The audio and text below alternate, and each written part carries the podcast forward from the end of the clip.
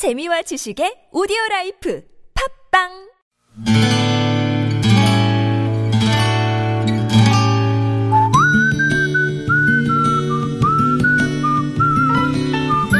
여러분 기억 속에서 여전히 반짝거리는 한 사람, 그 사람과의 추억을 떠올려보는 시간, 당신이라는 참 좋은 사람. 오늘은 경기도 고양시 일산 서구 탄현동에 사시는 오승재 씨의 참 좋은 사람을 만나봅니다.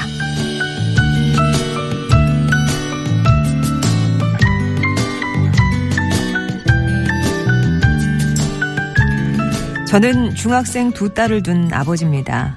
가끔 방송에서 아버지가 되고 보니 아버지 마음을 알겠다는 말을 듣게 되면 아, 사람이 다 똑같구나 싶은 생각에 살짝 위로를 받는 저 역시 누군가의 아버지요, 동시에 누군가의 아들입니다. 이번 여름 휴가는 더더욱 제게 아버지란 이름을 새삼 가슴에 새기고 돌아온 시간이었네요. 제 고향은 전라북도 익산입니다.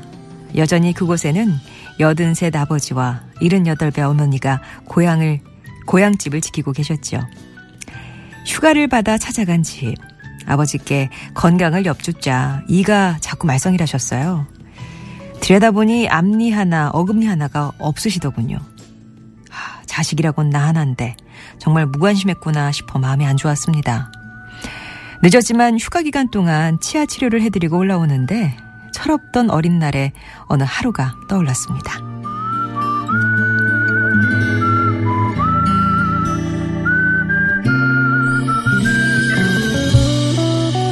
고등학교 1학년 겨울이었어요. 평생 시골에서 농사만 지으신 아버지는 일 없는 겨울에라도 좀 쉬시면 좋을 텐데 그 시간이 아깝다고 시내로 막리를 나가시곤 했었죠. 그러던 어느 날 집에 오는 버스를 탔는데 안으로 들어가면 들어갈수록 어디서 심한 땀 냄새가 나더군요. 무슨 냄새야? 하면서도 뒤쪽에 빈자리를 발견한 저는 정신없이 달려가 앉았습니다.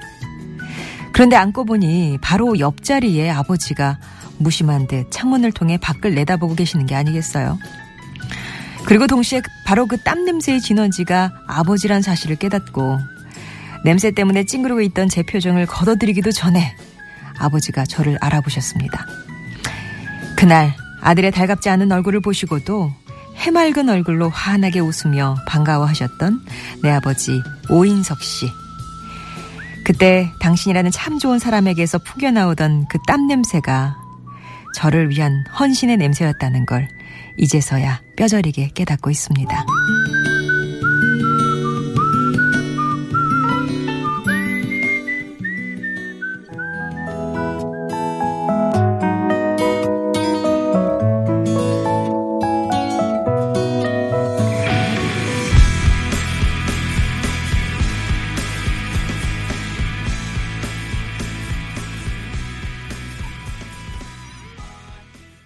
싸이의 아버지였습니다. 오늘 당신이라는 참 좋은 사람은요, 경기도 일산 탄현동에 사시는 오승재 씨 사연이었습니다. 그때 버스에 올라서 집까지 오는데 걸린 시간이 한 1시간 정도였대요. 지금 생각해도 왜 그렇게 생각이 없었는지. 반가운 마음에 아들 학교에서 무슨 일 없었냐, 공부는 잘했냐 이런저런 질문을 던지시는 아버지 쪽은 쳐다보지도 않고 냄새나는 아버지가 창피했던 거죠. 그냥 꼭 다물고 버스 타고 집까지 오셨대요. 한 시간이 너무나 길게 느껴졌는데 만약에 그때 아버지한테 마주 웃어주면서 버스 안에서의 운명적인 만남을 막 기뻐하면서 집까지 이런저런 얘기 나누고 왔더라면 아마 시간이 금방 지나가지 않았을까. 그 시간을 그런데 자기가 망쳐버린 것 같아서 지금도 그 생각만 하면 가슴을 치게 되신다고 합니다. 게다가 오승재 씨는 부모님이 이제 위로 두 아이를 잃고 귀하게 얻은 하나밖에 없는 아들이었대요. 아, 그런 내가 왜 그랬을까 싶고 다시 그때로 돌아가서 반갑게 아버지의 투박한 손을 잡아드리고 싶다는 생각 자주 한다고 하셨는데요.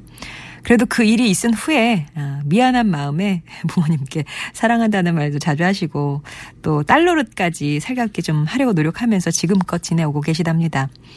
아버지께서 3년 전부터 노인성 치매가 진행 중이라서 마음이 더 아프다고 하셨는데 아버지 생각만 하면 지금도 목이 맨다면서 자신이 아버지를 그렇게 기억하는 것처럼 오승재 씨의 두 딸도 내 아버지를 검소하고 착실하고 헌신적인 분이었다 이렇게 기억해주면 참 좋겠다고 하셨어요.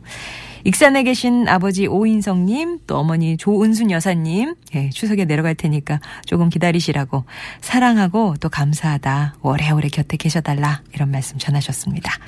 오승재 씨께는 홍삼 제품 선물로 보내드릴게요. 자, 송정의 좋은 사람들 3부는요. 이렇게 여러분 추억 속에 당신이라는 참 좋은 사람 사연을 함께합니다.